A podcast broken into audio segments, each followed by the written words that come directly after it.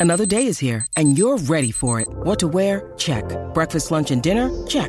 Planning for what's next and how to save for it? That's where Bank of America can help. For your financial to-dos, Bank of America has experts ready to help get you closer to your goals. Get started at one of our local financial centers or 24-7 in our mobile banking app. Find a location near you at bankofamerica.com slash talk to us. What would you like the power to do? Mobile banking requires downloading the app and is only available for select devices. Message and data rates may apply. Bank of America and a member FDIC. When you need mealtime inspiration, it's worth shopping Kroger, where you'll find over 30,000 mouthwatering choices that excite your inner foodie. And no matter what tasty choice you make, you'll enjoy our everyday low prices, plus extra ways to save, like digital coupons worth over $600 each week. You can also save up to $1 off per gallon at the pump with fuel points. More savings and more inspiring flavors make shopping Kroger worth it every time. Kroger, fresh for everyone. Fuel restrictions apply. With Lucky Land slots, you can get lucky just about anywhere. Dearly beloved, we are gathered here today to. Has anyone seen the bride and groom? Sorry, sorry, we're here. We were getting lucky in the limo and we lost track of time. No, Lucky Land Casino, with cash prizes that add up quicker than a guest registry. In that case, I pronounce you lucky. Play for free at LuckyLandSlots.com. Daily bonuses are waiting. No purchase necessary. Void where prohibited by law. 18 plus. Terms and conditions apply. See website for details.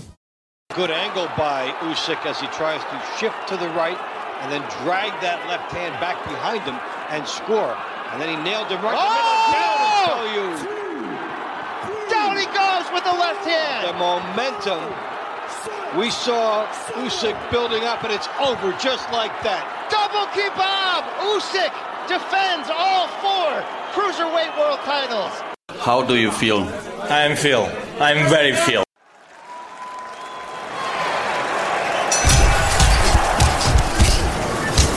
Welcome to Beyond the Ropes, a boxing podcast brought to you by Eat Sleep Boxing Repeat. The place for the Northwest and boxing news, news, reviews, and interviews. Here's your host, Sean Basso. Welcome to Beyond the Ropes Boxing Podcast, and it's the reaction show for Tony Bellew versus Alexander Usyk. And joining me on the show, Jordy Neal. How you doing? Yeah, not too bad, mate. How are you doing? You know what? I'm doing all right. I'm gutted for Tony Bellew. I, th- I thought Yeah. it was a, a, a really compelling fight last night, and I'm really. I I wouldn't want to say I'm excited to talk about it, but obviously I love talking about boxing, so I am. I, I do want to break down what happened in that fight and, and obviously the rest of the card because there was some pretty poor instances and some half decent instances on that card as well. So I'd, I'd like to talk about that and, and go through the pros and cons of, uh, of like yesterday's matchroom card uh, and some of the gaffes and goofs that happened on it. But let's start out at the top then, uh, Jordy. Let's go to the main event and. Usyk and Bellew, and I tell you what, it was a fight that nobody could have predicted uh, the way it started out. It was it was something that you touched on uh, in the preview episode, and you were spot on when you were saying about the fact that a lot of people have ne- neglected the fact that Tony Bellew has got some boxing skills in his locker, and the game plan that he started out with was was was really good. He definitely took them first couple of rounds from Usyk and you're seeing, for me, you're seeing Usyk. I wouldn't say he went into panic mode, but you're seeing in his face he didn't know what to do at times. He was like, "Hang on a minute, this guy's not fighting the fight I want him to fight. What am I going to do about it?" Eventually, Yeah. you know, we know he adapted to it, and, and, and the rest is obviously history, as they say. But for them first three rounds, I was sat watching it in awe because and, and nobody was expecting Tony Bellew to do what he did, and, and you know, and, and box outbox the boxer basically. The the puncher was outboxing the boxer, but it was a strange one because eventually the boxer became the puncher and outpunched the puncher, and it was such a Yeah. a strange uh, turn of events, but. We predicted it. I think we both said on the preview episode it was possibly going to be a late stoppage, and it was near enough a late stoppage. I mean, what was it? Was it round eight? Was it? Round eight, yeah. Yeah, I mean, so- I thought it would have been a bit later, but he, uh, he obviously just got to him a bit quicker. I think Bellew tired quite quickly. But I think that was more, I've heard a couple of people touching it today, but I think there was more mental fatigue than it was physical fatigue. You know, he was thinking from the first bell. And as you say, he, he took them first couple of rounds from me. And um, I think the ultimate the ultimate compliment to Bellew was the respect that Usyk paid to him. Usyk's not really respected anyone up to this point, but you could see on his face and you could see by the adjustments that he made that you know he respected Bellew's boxing ability, not just his not just his power. And Bellew got off some some good shots, but he just couldn't put two together. And I think that was because Usyk was was so good. He didn't allow Bellew to put didn't allow Bellew to tag him twice. And um, yeah, I think it sort of it just started to drain Bellew, and that's when Usyk got to him. I felt like Usyk adapted very very well uh, after sort of round four onwards was where for me he started to adapt to Tony Bellew's game plan and for me Tony Bellew you said about mental fatigue I think Yes, I totally agree. I think he, he was thinking on his feet constantly, uh, and I think he had to think about every single shot that he threw, every single piece uh, of footwork, every every head movement, every slip to the side. It was everything had to be th- thought about very carefully. Uh, and, yeah. and he did a very good job about it for the first few rounds. But you could see a sort of fourth, fifth round onwards, he was starting to tire, and that's when I was worried. That's when I thought if he, he's not going to be able to keep up the pace, Usyk could do this for, for, for 12 rounds. He could chase him down. He could, you know, he could close the ring, cut the ring down against Bellew, which is what he was doing throughout the fight. And he adapted very, really, really well. And that's what a lot of people wanted to see from Usyk. That's what they expected to see from Usyk was him cutting that ring down, throwing them combinations in, uh, and eventually, you know, getting to Bellew, which he did. And it was just a, a, compelling fight to watch for the sole fact is that it didn't go the way everybody initially thought it would, as in Bellew's head would be boxed off for you know for the for the entirety of the fight as long as it lasted. It didn't happen. It didn't happen that way, and the scorecards reflected the fact that Bellew. Uh, I mean, I think there was one card that had him three rounds up, and I didn't agree with that because no. at, the t- at, the time of the stoppage, I, we we was obviously WhatsApping each other, and at the time of the stoppage, I think I had Usyk up by uh, a round or two.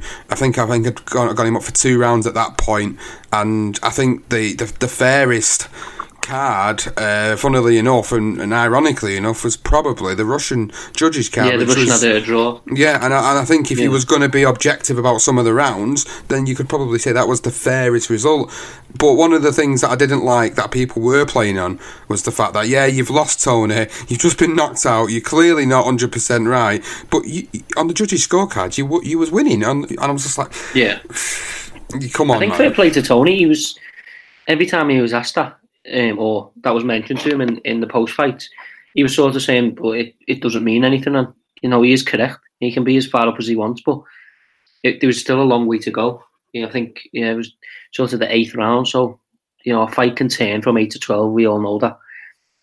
But yeah, I think um, I don't think anyone would have predicted the fight to be. I probably had it a draw maybe Usyk by one, but I don't think anyone would have predicted that the fight would be a draw at the eighth round or no. going into the eighth. So I think that's a, another compliment to Bellew. But yeah, I think Usyk just just went up another another level for me last night. His footwork was just out of this world, and to be able to think so coldly in in, in the Man- when the Manchester Arena is absolutely bouncing and everyone's going for Bellew and Bellew's performing brilliantly, then to be able to just stay so focused and think like that. I mean, that's the mark of a serious fighter, and I think that's what we're witnessing.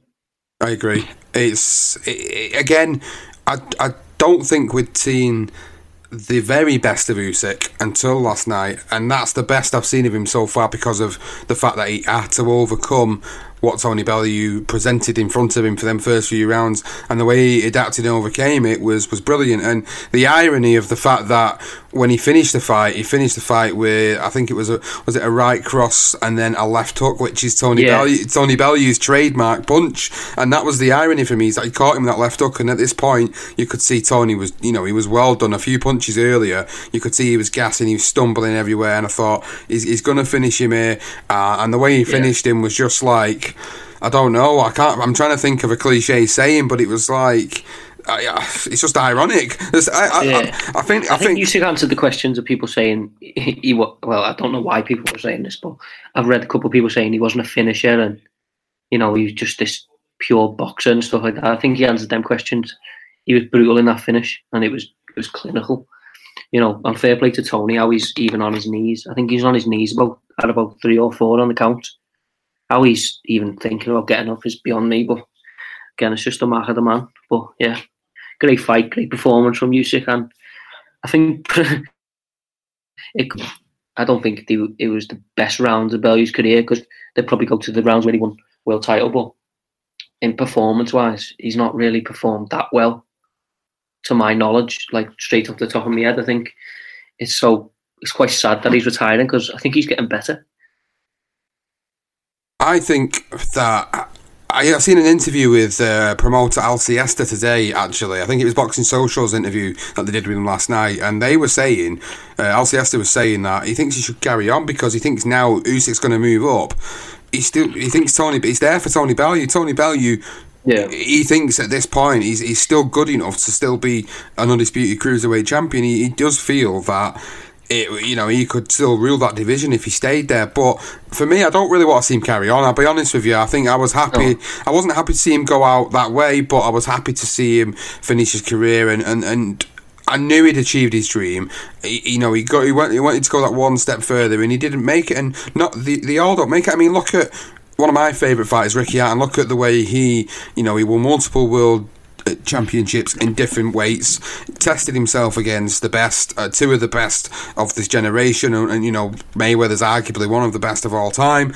Uh, he come up short against both men, but yet he's still regarded as one of the British boxing legends. And for me, yeah. Bellew's done exactly the same. He's gone up. He's tested himself against the best. He can't. He can't argue with the resume he's got, and he can't argue the fact he's become a, a cruiserweight champion. And I, I think that's twenty two, really, but it's sort of like he is getting him to perform and why He's also 35 and he's also got no reason financially to fight on. So it's sort of it's and you'd rather go out, you know, a fight too early than a fight too late in boxing. I totally agree. Yeah, I think that's it's one of them things where you see it in boxing. A lot of them will stay on for too long, and we've seen so many careers go on way too long. James Toney, Roy Jones Jr., people like that, big names like that, that have gone on way past the best, and were absolute animals in the prime. You don't want to see that rebellion. So it's the right thing for for retirement for me for Bellew. I don't want to see him come back. I'd like to see him retire. He's got the money. He's got everything he wants now. Go off into the sunset. Enjoy the rest of your life. Enjoy being a pundit for Sky because that's what eventually he'll do. He'll probably end up being a pundit for Sky anyway, uh, as he's been doing, you know, over the past couple of years. So he's still going to have working boxing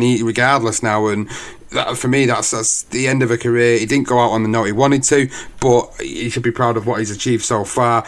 Let's move on to Usyk then a lot of talk now about Usyk and what's going to happen next. And we knew he was signed in a, a, a joint co-promotion with Matchroom, so we know Matchroom and Eddie Hearn have got dibs on him and, and what his next fight may be. It's looking very much like it's going to be heavyweight, which is what we've talked about in the preview episode about him moving up to heavyweight based on that performance last night and based on his stature, based on his reach advantages, based on how he's performed, do you think he could be a legitimate threat to some of the heavyweights, uh, you know, the, the major heavyweights out there at the moment? Yeah, I do. I think I touched on it sort of in the preview and I said I think he'll go and win a heavyweight title as well. I think he's just he's just too good not to really. I mean, I know people say the size and you know, he's not a small man by any means, and you know, the only really maybe Fury would be is massive, so that could be a very tricky one, and maybe Joshua. But uh, I don't know whether I might be completely wide of the mark here, and you know, please let me know if I am. But if he was fighting Deontay Wilder next, you know, I could only see a Usyk victory. I just don't think. I just think on boxing ability alone, he, he would take Wilder to school interesting. I'm sure there'll be a few people that may have a few things to say about that statement. It's a bold statement, to be fair, Jordy, but based on boxing ability and based on unorthodox style or no style of Deontay Wilder, it could well easily happen. I mean, I I'm talking about the Fury Wilder fight in a couple of weeks, and I've always said I think you know Fury outboxes Wilder. I think he's too smart, too clever, too quick. As long as he stays away from them bombs in in both hands boxing ability yeah, I mean, wise. That's, that's, that's I don't mean to sound crude or, or to be, you know, to completely disrespect Deontay Wilder because at the end of the day he's heavyweight champion of the world, but his biggest asset is a massive right hand, and a, a, a fit Tyson Fury would would not lose that fight, but you know, he, he's been out two and a half years, and that's a long time to be out of boxing. But I mean, if Usyk went into that fight on with probably one heavyweight competitive fight under his belt, there's no way I'd be backing against him. No way. Who do you think you'd want to see him in against first? I mean, what type of heavyweight fighter would be an ideal one to start his campaign up at heavyweight? There's been talk of Joseph Parker as, as being lined up for him. Yeah, I mean, Parker would be a good fight because Parker's not a huge heavyweight, so it'd be good in the sense that you know he could sort of feel his way into the division, uh, into the division, and it would be a very competitive fight because Parker's no mug as we've seen, but I know Eddie has a good relationship with Parker's people, so that could well happen. Maybe on the undercard of the April 13th. Yeah, it's quite possible. So, but um, I would like to see.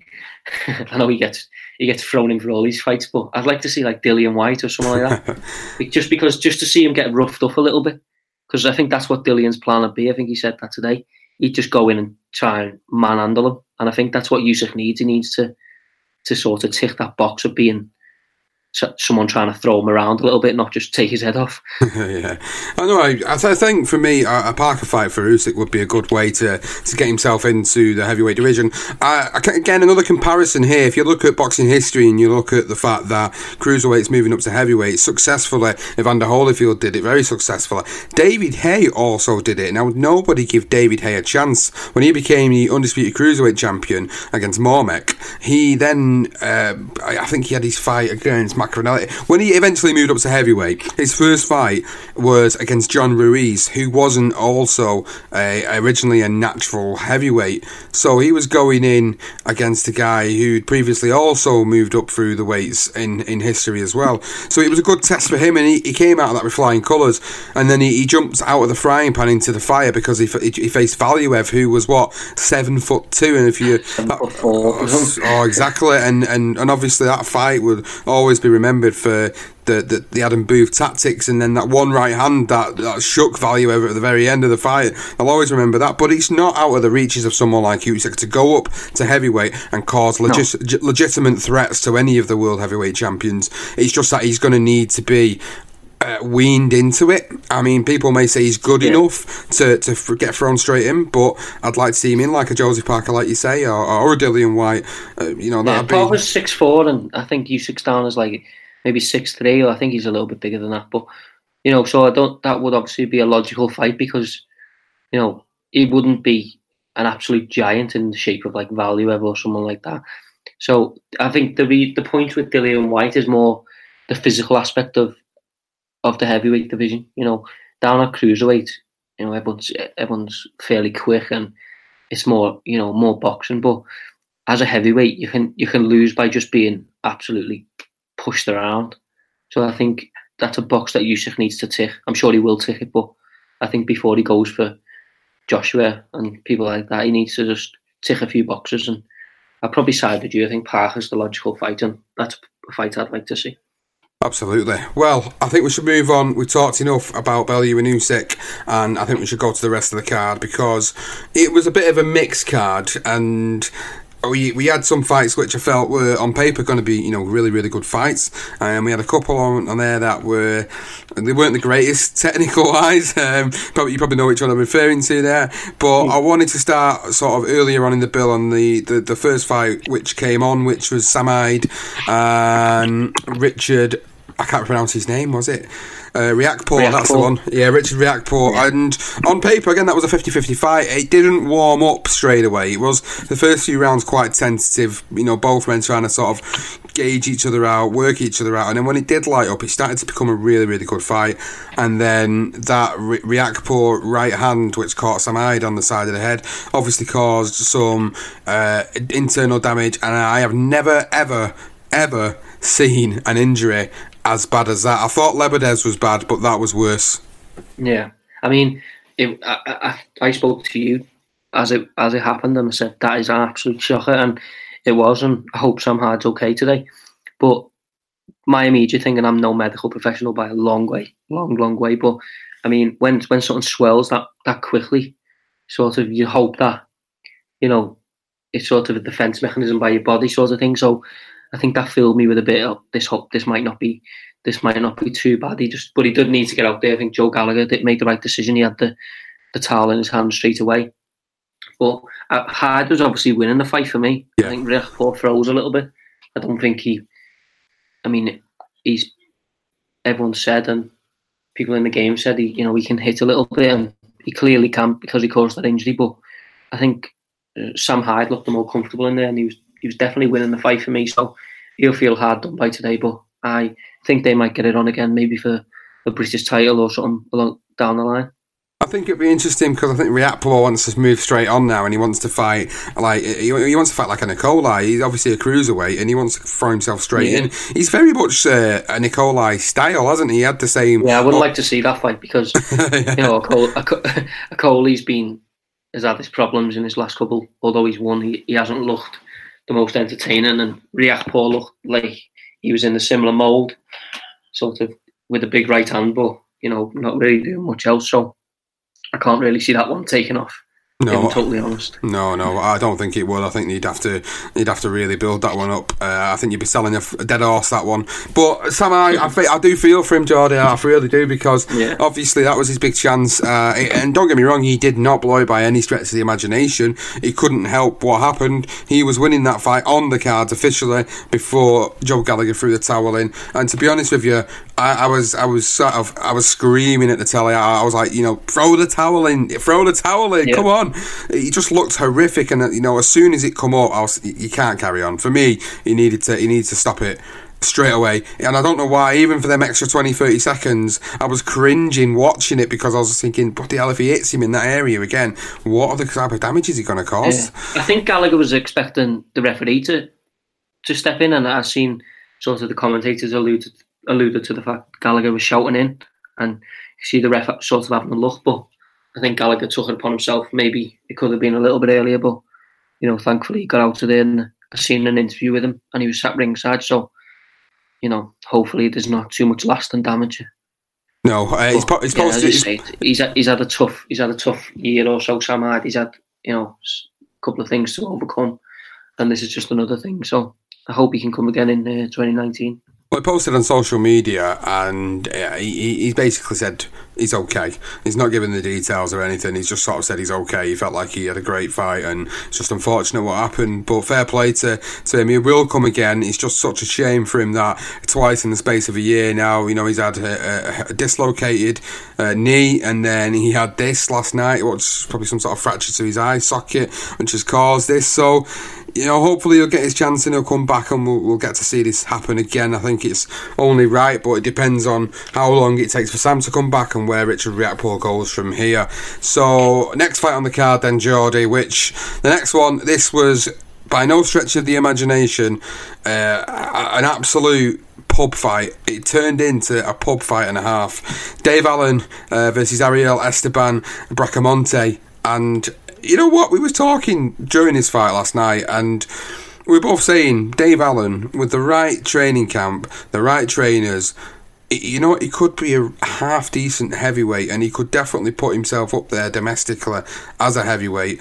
You know, even possibly push himself a little bit further if he really tried. But that's always been the disappointing thing for me about David Allen as a fighter is he's got this solid chin and he can bang but yeah, he doesn't want to put the commitment in outside of the ring. He, he loves just being David Allen. And last night's fight was a, a prime example of it. Uh, he gets another chance on a pay per view, and it, just looked really, really sloppy. He should have had that fight finished within three rounds, and, and I thought he would have finished it within three rounds, and he just kind of blew his load. And then they were both of them were absolutely knackered throughout the rest of the fight. But he, he got the victory eventually because of the, obviously the stoppage, uh, but and the retirement of the corner from the doctor. But it just, it, and, and you know what, Jordy? Actually, he did the most honest post-fight interview ever, and and fair play to him for doing that. But what did you make of it all last night? I think you're right. He did do an honest interview at the end, but we've heard that before. You know, I've heard Dave Allen say, "I haven't trained, I haven't sparred. You know, I need to crack on with this now." And I don't really want to hear it again, and I don't think the fans do either. You know, he's he is a great bloke and he's hilarious and he, he can fight, but you know, as I said on the on the podcast last week, we, we, he's got to start producing now. You know, he's getting. I think that was like his seventh pay per view show or something like that. You know, he's got the ability to do something in the game, and I think he's doing himself a disservice by not putting it all in out, you know, outside of fight night, if you will. But I think Mick Marston's a good trainer, and he's and Dave's obviously a very loyal, a very loyal man. But I think in order to get the best out of himself, he's got to go and do his camps elsewhere.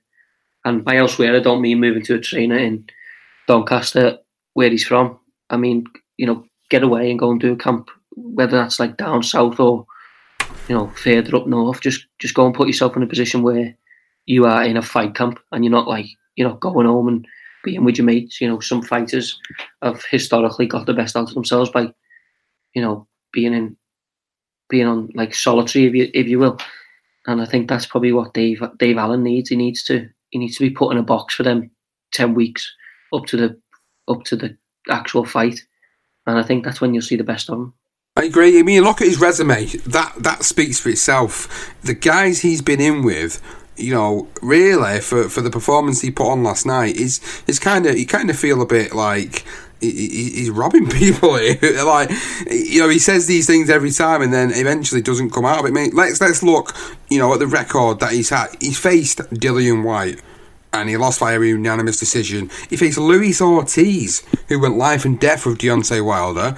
He faced Lenroy Thomas. He beat Tom Dallas. He went in with Tony Yoka, and he beat Nick Webb. He's been in for, for a guy at a stage of his career where he is. He has been in with some absolute brilliant fighters, and yet he went life and death last night with Bracamonte, who. I mean, by by all accounts, really, I wouldn't say he was fit to and a fully fit David Allen would have would have had him out of there in a couple of rounds for me. I mean, he's shown that last night when he did hurt him, he hurt him pretty early, but he just couldn't he couldn't finish it because he was that knackered after unloading a combination that he couldn't finish the fight, and it was disappointing. And like you said, not many fighters even get to pay per view level. The fact that he's had about what seven pay per view appearances now is.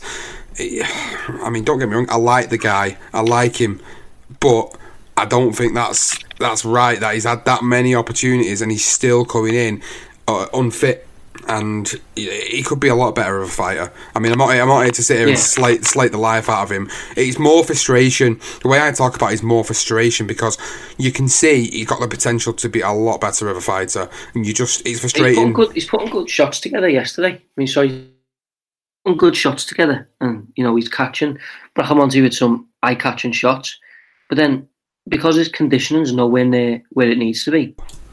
He can't follow up with the shots because he's, as I said, he's, his conditioning's just just not there. But I think, as I've just alluded to, he's he's doing a disservice to himself because you know, he can he can really push on and he's he can't complain he's not getting the opportunities because basically he is. He's on every big show that we see on from Sky Sports.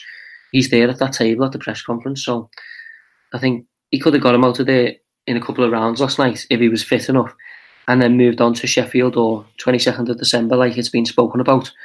But apparently now he's out because of a perforated eardrum after that absolute war. So I don't think nine weeks or 10 weeks out is what Dave Allen needs. I think he'll just balloon up in weight and we'll be straight back to square number one.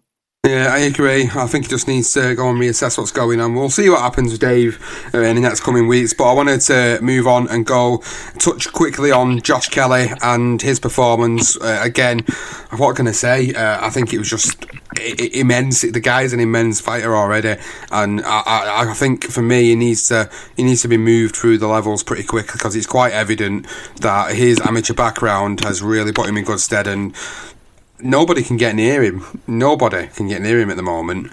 But he needs to be in with guys that are going to be able to get near him. We need to see him in test now, I think. But it's getting him the right fights. That's the problem. How are you going to get Josh Kelly the right fights when he's doing what he's doing to his opponents? He's so quick, so accurate with his punches that he, he's just dazzling. His, you know, he's dazzling his opponents, and, and they're just not able to stay hang with him. Really, are they? I think we learned anything last night. We didn't already know about Josh Kelly. You know, he's immensely talented. I think his next fight obviously set up with uh, David Avanesyan, is it? Yes. If I'm pronouncing that right. And obviously he's got he's got the victory over um, Shane Mosley and he did come up short against Lamont Peterson, but you know, that's still that's definitely a step up and hopefully um, he can ask some questions of Josh Kelly because he's eight and zero, is it now? So I yeah. think we, we sort of need to see some we need to sort of see some tests now and just see how good Josh Kelly really can be. And I think he, he can go all the way. I think that's evidence. But um, he's backed by Adam Booth, obviously, who said he wouldn't mind putting him in with Kell Brook or Amir Khan, which is bold statement, but probably just shows you how highly he rates him. And when Adam Booth talks, it's usually wise to listen. Yeah, absolutely. Moving on, Ricky Burns, Scott Cardle, and uh, boxing for me is about levels. And last night was an example of levels that Ricky Burns has still got it at world level, and Scott Cardle for me probably needs to call it a day now. And I don't like saying this about fighters, and I know you don't. And I just don't feel like it's there anymore. I feel like his timing's all off, his reactions are all off. It doesn't seem the same fighter anymore. And I was saying to you again last night when we were texting that I think he's not been the same since he fought Sean Dodd for me. Since he fought Sean Dodd and he got roughed up and he came away, just about came away, you know, in the first fight, and then there was the second fight, and he's just not been the same fighter since. Blown away by Ritson earlier this year. He's either they go away and really reassess the situation and make some drastic changes, or he, he decides to, to call it a day and go into a different avenue of boxing. But Ricky Burns, wow, he, he's certainly. You can definitely see him ready for another high profile fight. He's he looked as fresh as he's ever looked last night, and it, with Burns, it's like it's 50-50. Some days he turns up and you think, bloody hell, this guy could mix it with absolutely anybody in this division. Even now, even at 35 years of age, he can still give anybody problems. But then some nights he turns up and it's just not the same Ricky Burns you've seen once before. And you start to think, hmm, maybe it's maybe it's time for him to hang him up now. But last night, again, he just looked really good. Was it a case of him looking really good in levels, or was it just Scott Cardle was that poor last night? No, I think I think Scott Cardle's just a British level fighter, and being a British level fighter is a big achievement. You know, a lot of people do not get to British level, and so that's definitely not something I don't like when people say, "Oh, he's just British leveling," because that sort of implies that it's a bad thing, and you know, it's definitely not a bad thing. So, as you say, it's just levels, and Ricky Burns is a world class fighter and has been for many a year now. And I, I hope he does get another big fight because what a career he's had and what a bloke. And as you say, when I seen him on the ring walk, was the sort of camera shot to him yesterday.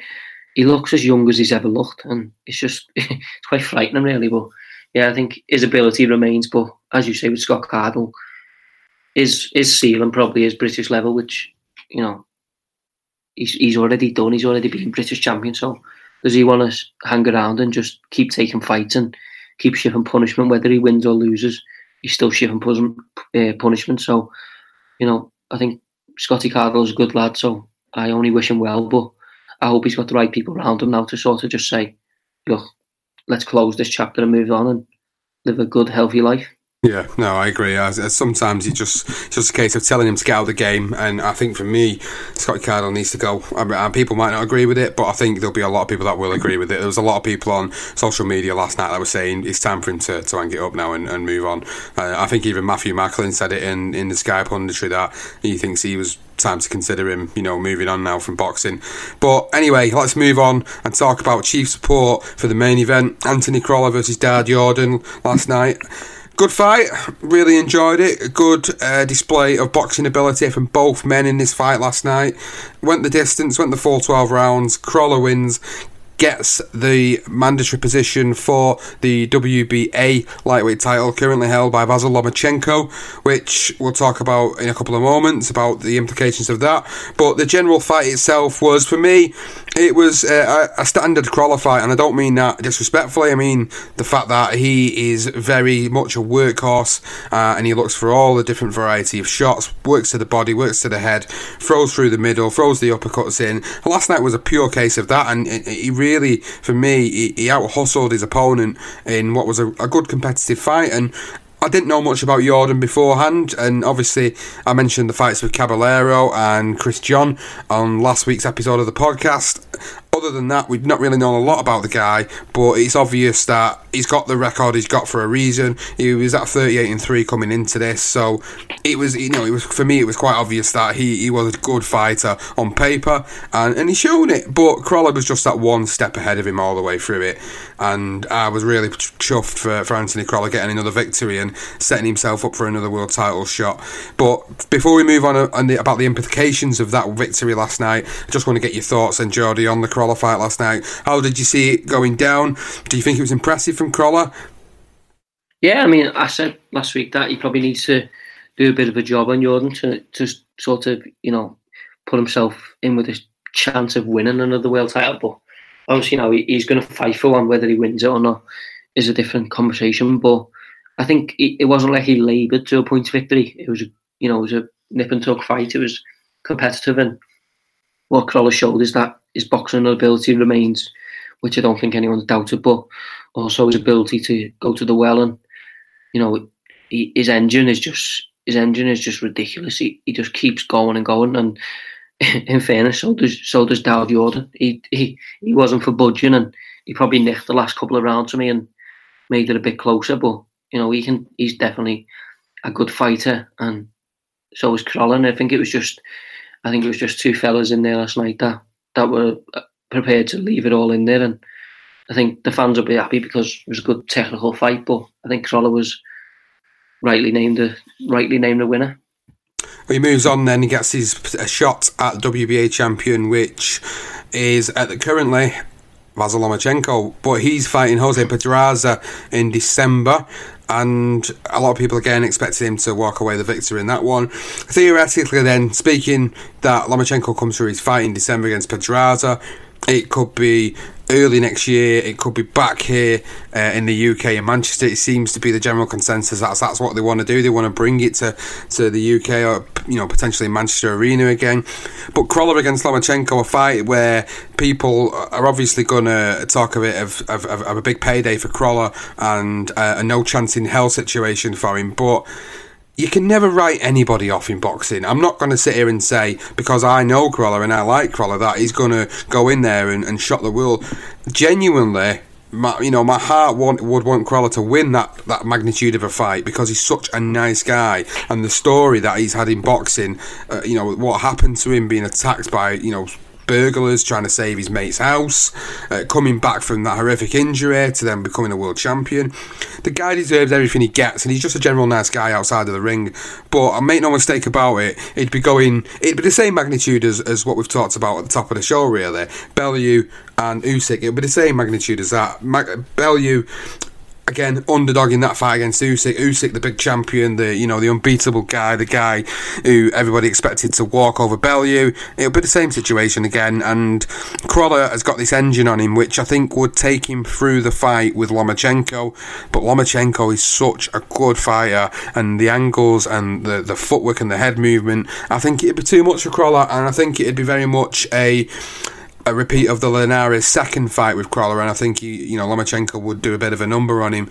And I don't want to say that, but it's reality of the situation, and I think a lot of people will agree that that's how that's going to go down. But I can't fault him for wanting to push himself back up to that level, not just for a payday, but for the fact that he's going to have to go for a world championship again, and he genuinely wants to win it again. Yeah, I mean, you know, first of all, I think Lomachenko will have seen the whole fight week really, and the way Usyk was was welcome to the UK, and you know I'd, I'd hope he'd want a piece of that, so we get to sort of see him over here. And I don't mean that as in it's going to be an exhibition against Crolla, but it would be good to to see him to see Lomachenko display his skills. You know whether that be at Manchester Arena or somewhere else, but in terms of the fight, it, it is it's about as impossible as it gets in boxing. But as you say, anyone can win a boxing fight. But you'd have to, you know, you'd have to lean towards Lomachenko. Obviously, you'd lean against, you'd lean towards Lomachenko against pretty much anybody. But yeah, I think it would be a it would be an uphill task for Crolla. But the one thing he'd probably wish he had was, you know, the ability to knock someone out with one punch, which he doesn't possess. But if he had that, then you could maybe make a stronger case. But Crolla will give everything. You know, he deserves the payday for one, and you know, he won't he won't lie down. He won't he won't quit. I know people say people quit against Lomachenko, but I'll tell you now, Andy Crolla wouldn't quit. And whether he lost every round or not, he he would not he would not just just give in. He wouldn't. Definitely wouldn't. He'd go out on his shield, that's for sure. With Crolla, there's no chance he'd, he'd just go in there and take a, a beating unnecessarily. He would go in there and give it his all. And if he got stopped mid to late rounds, he, he wouldn't be ashamed of that. He just knew he knows he'd be going in there and testing himself against the best. And that's really all you can ask for from a fighter. And you know, a fighter's desire, even though, you know, on paper and outside of the box, everyone's looking at it thinking, yeah, this is a mismatch. In in that fighter's mind, it's that's what they want to get into the sport for. That's what they're trying to do. That's what they're trying to achieve. So fair play to him if he gets that shot against Lomachenko, and it is Lomachenko he faces. Uh, I really look forward to it. I do. Oh, I just hope that um, it is Lomachenko that comes through. I'm pretty sure he'll beat Pedraza, yeah. but again, you just never know what happens in boxing. Um, so let's go back to the top of the show. Let's come into a close uh, of this little episode, the reactions episode, and just really touch on the aftermath of Usyk Bellew. Really, a couple of points that I didn't touch on a little bit earlier on. Uh, the post-fight interview. It's been debated across social media a lot in the past 24 hours. I don't agree with the fact that Sky jumped in and did the interview like they would normally do that quickly after Bellew being knocked out in that fashion. It didn't feel nice. It didn't feel right, and it felt very uncomfortable to to watch Bellew repeat himself on numerous occasions, not remembering which round he'd been knocked down in. Uh, it, when you watch the video back, when Bellew got caught with that left hook, his, his eyes were gone. He, when he was going to the floor, he was out cold. When he hit the floor and his head bounced off the bottom row, it just looked horrific the way he landed and then they interview him within what two minutes of the fight being stopped. I didn't like it. I, I, didn't agree with it personally. I thought they would have left it a little bit longer before they would have got an interview with him. That's my, my opinion. Pro- my problem with it was they interviewed him. Okay, that that's the job. Fair enough. But ask him his reaction to the fight, and then and then say, "Well done, Tony. We'll catch up again soon." What I didn't like is they were just probing and probing. I think the the interview went on for about four or five minutes. You know, when it could have been it could have been short and short and sharp, and you know, you could have saved Tony the I don't want to call it embarrassment, but you know, saved him the job of just repeating himself, and that's no fault of his own. The, the bloke's just been, you know, knocked unconscious. But again, this is the game, and you know that's what them interviewers are in there for. But I think it's definitely something that needs to be, whether it's looked at officially or not. But you know, just showing a little bit of compassion is probably something that the sport needs. It's not not unusual for the obviously the post fight interview to be done that quickly, but I just think it was the uh, the the fact that it was quite a horrific knock, knock down and knockout that I think maybe they should have left it a little bit longer before they started pursuing interviews. You know, fair enough. I understand what they've got to do and I understand the job because I do it myself. I go out to the shows and you go to the shows as well, and you know it's your job to go there and do that, but you would have thought maybe they would have tried to go for Usyk first, given the fact that he was the winner. Do you know what I mean? Why why yeah. didn't they grab Usyk first and have that conversation, then give another five minutes or so for Bellew to, to get a bit more around himself? And he, the guy was overcome with a lot of emotion. You know, he'd just been knocked out. He was dazed as anything. Anyway, I don't want to dwell too much about it. The reason I touched on it at the end because it's something that I felt like it needed to be brought up because I didn't really agree with how quickly they tried to interview him after the fight. I think really for me now it's about it's about celebrating Tony Bellew and, and, and what he has achieved in the sport. And we talked about it on the preview episode. The fights he's had in the past with McKenzie, the fights with Cleverly, the fights with Haye, the the Makabu fight at Goodison Park, winning the world title. I think you've got to. That that is his last fight. Uh, he said it in an interview. He said it in a post-fight interview with IFL last night. So for me, he ain't coming back now. Uh, the only thing that will make him come back is a shit ton of money. And I, I honestly don't think he, he wants to come back. It just I get the impression that's it now. He, he just wants to call it a day and move on. But I think we need to celebrate the fact that he's gone from what they were saying last night, a loudmouth scouser, to the the, the nation's. You know, he's, he's won the heart of the nation. And again, everybody wanted to win last night. Everybody on social media across the country, even across the world, wanted Bellew to do the job last night because of the story he's got behind him. And it was just immense to see the support from the guy that a few years ago nobody could stand because he was a bellend. But now he's just this guy that everybody loves.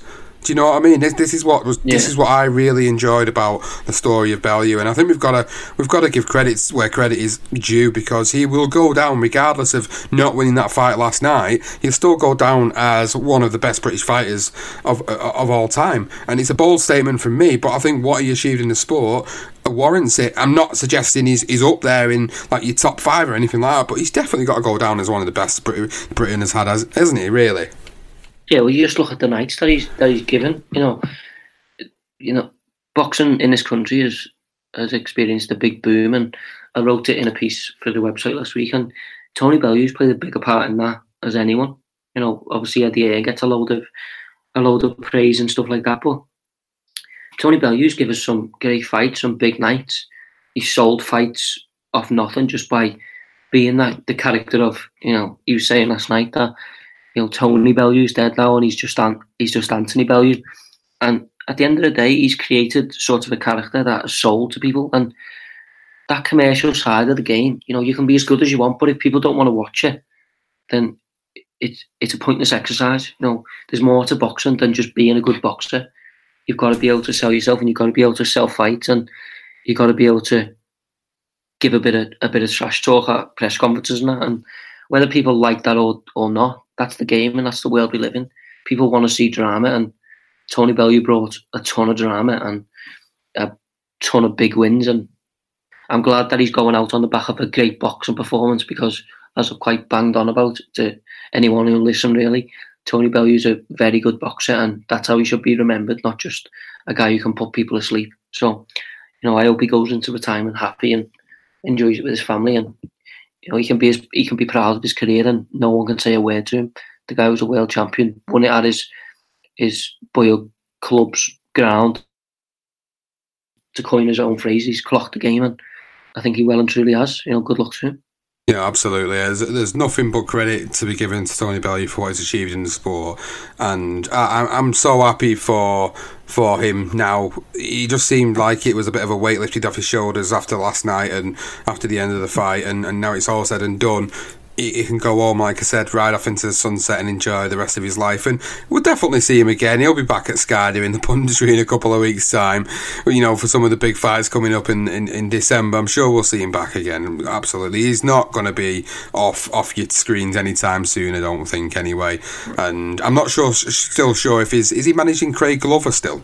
He is, yeah, and uh, I've seen Craig Glover was there um, last night, and I know he thinks a he thinks a hell of a lot of Craig Glover, as do many people, especially from Liverpool. So, you know, anyone listening, uh, I'd take note of Craig Glover, and you'll definitely see Tony Bellew in his corner. And as for the punditry stuff, Sky could do a lot worse than having um, Tony Bellew on a on a fight night. Oh God, yeah. there's, there's certain pundits that I won't name because it's just my opinion, but um, that I, I, if they never did a bit of punditry again, I, I, it'll probably be a good thing in my opinion. But it'd be good to have Tony Bellew on there. He, regardless of what people say, he can read he can read the fight, and he's a he's a student of boxing. If you ask him, or you look at interviews, you know he can go back as far as you want and and give you facts and recall fighters, and I think that's a great thing. So you know, if he's on the TV, it'd be a good thing for British boxing. And just touching on the commentary subject there, there was a few little gaffes last night, but nothing bigger than Adam Adam Smith's comment about Tony Bellew's bomber tattoo on the back of him and alluding to the fact that it had nothing to do with the Manchester Arena attack. Uh, God knows what goes through that man's mind at times. I honestly don't understand why he came out with that comment last night, but for a guy that's in his position, which is he is the head of boxing for Sky Sports, he's worked his way up to that position, and he comes out with statements like that. He must have felt like a right dickhead this morning. He, he really must have done. And I understand when you've got to fill a void when you do commentary. It is difficult because I do it, and I understand, but sometimes you know, you you fill it with random bits of information about the fighters or boxers or the fight or whatever. But to to talk about Manchester Arena and what happened there and allude it to a tattoo on the back of a man whose nickname is Bomber, you know, it was quite obvious. Everyone knew what Yeah. what it was about, but it was just oh man, it was a proper gaff last night. That Yeah, I laughed. I, I just laughed when you were talking about it, and I don't, and you know, I don't mean that disrespectfully at all. But the fact that he, I don't think. Look, I don't think he said it with any sort of like, you know, I don't think he's trying to come across it. He's not thought way. about it. I think That's... he's just trying to fill a gap, but he probably couldn't have said, in my opinion, anything worse. It was just, just unnecessary. It was silly, and it just, I just cannot understand how that's processed in his mind for someone so experienced, someone who knows the sport, someone who, as you say, is the head of boxing at probably the biggest broadcaster in the world. It's just, you know, it's a massive gaff and it's one he won't live down, that's for sure. Oh, no, definitely not. Well, let's not dwell too much on that. I think we'll wrap it up now. And I think we, there's only two words I want to say. Uh, I think Tony Bellew, and that's thank you for, well, that's more than two words. Thank you. thank you to Tony Bellew for everything you've done for the sport of British boxing. We really appreciate you. Jordy, any final thoughts before we call it an evening? No, I'd just like to reiterate the fact that I think the guy's a legend and he's done a lot for my city in terms of putting it on, you know, as only just to echo good luck to him and I wish him nothing but the best. Right, well, guys, thank you for listening to this episode, the reactions episode of Usyk versus Bellew and that undercard. You know where to find us on the social. It's at BTR Boxing Pod, Beyond the Ropes Boxing Podcast on Facebook. You can find us on podcasting apps like Podbean, Stitcher, iTunes, Castbox. There's so many of them out there. Get on there, whichever your preferred method of choice is. Just get on there, leave us a review, follow us on there, let us know what you think about the show. If you've got any questions to ask us or any thoughts you want to give us, you can give us directly uh, at BTR Boxing Pod or at Sean Bastow ESBR or at Jordan Neild. Anyway, that's it. I'm going to leave you with this little track just to celebrate Mr. Tony Bellew, and it's the Everton Football Z Cars theme. Thanks, everybody. We'll see you next time.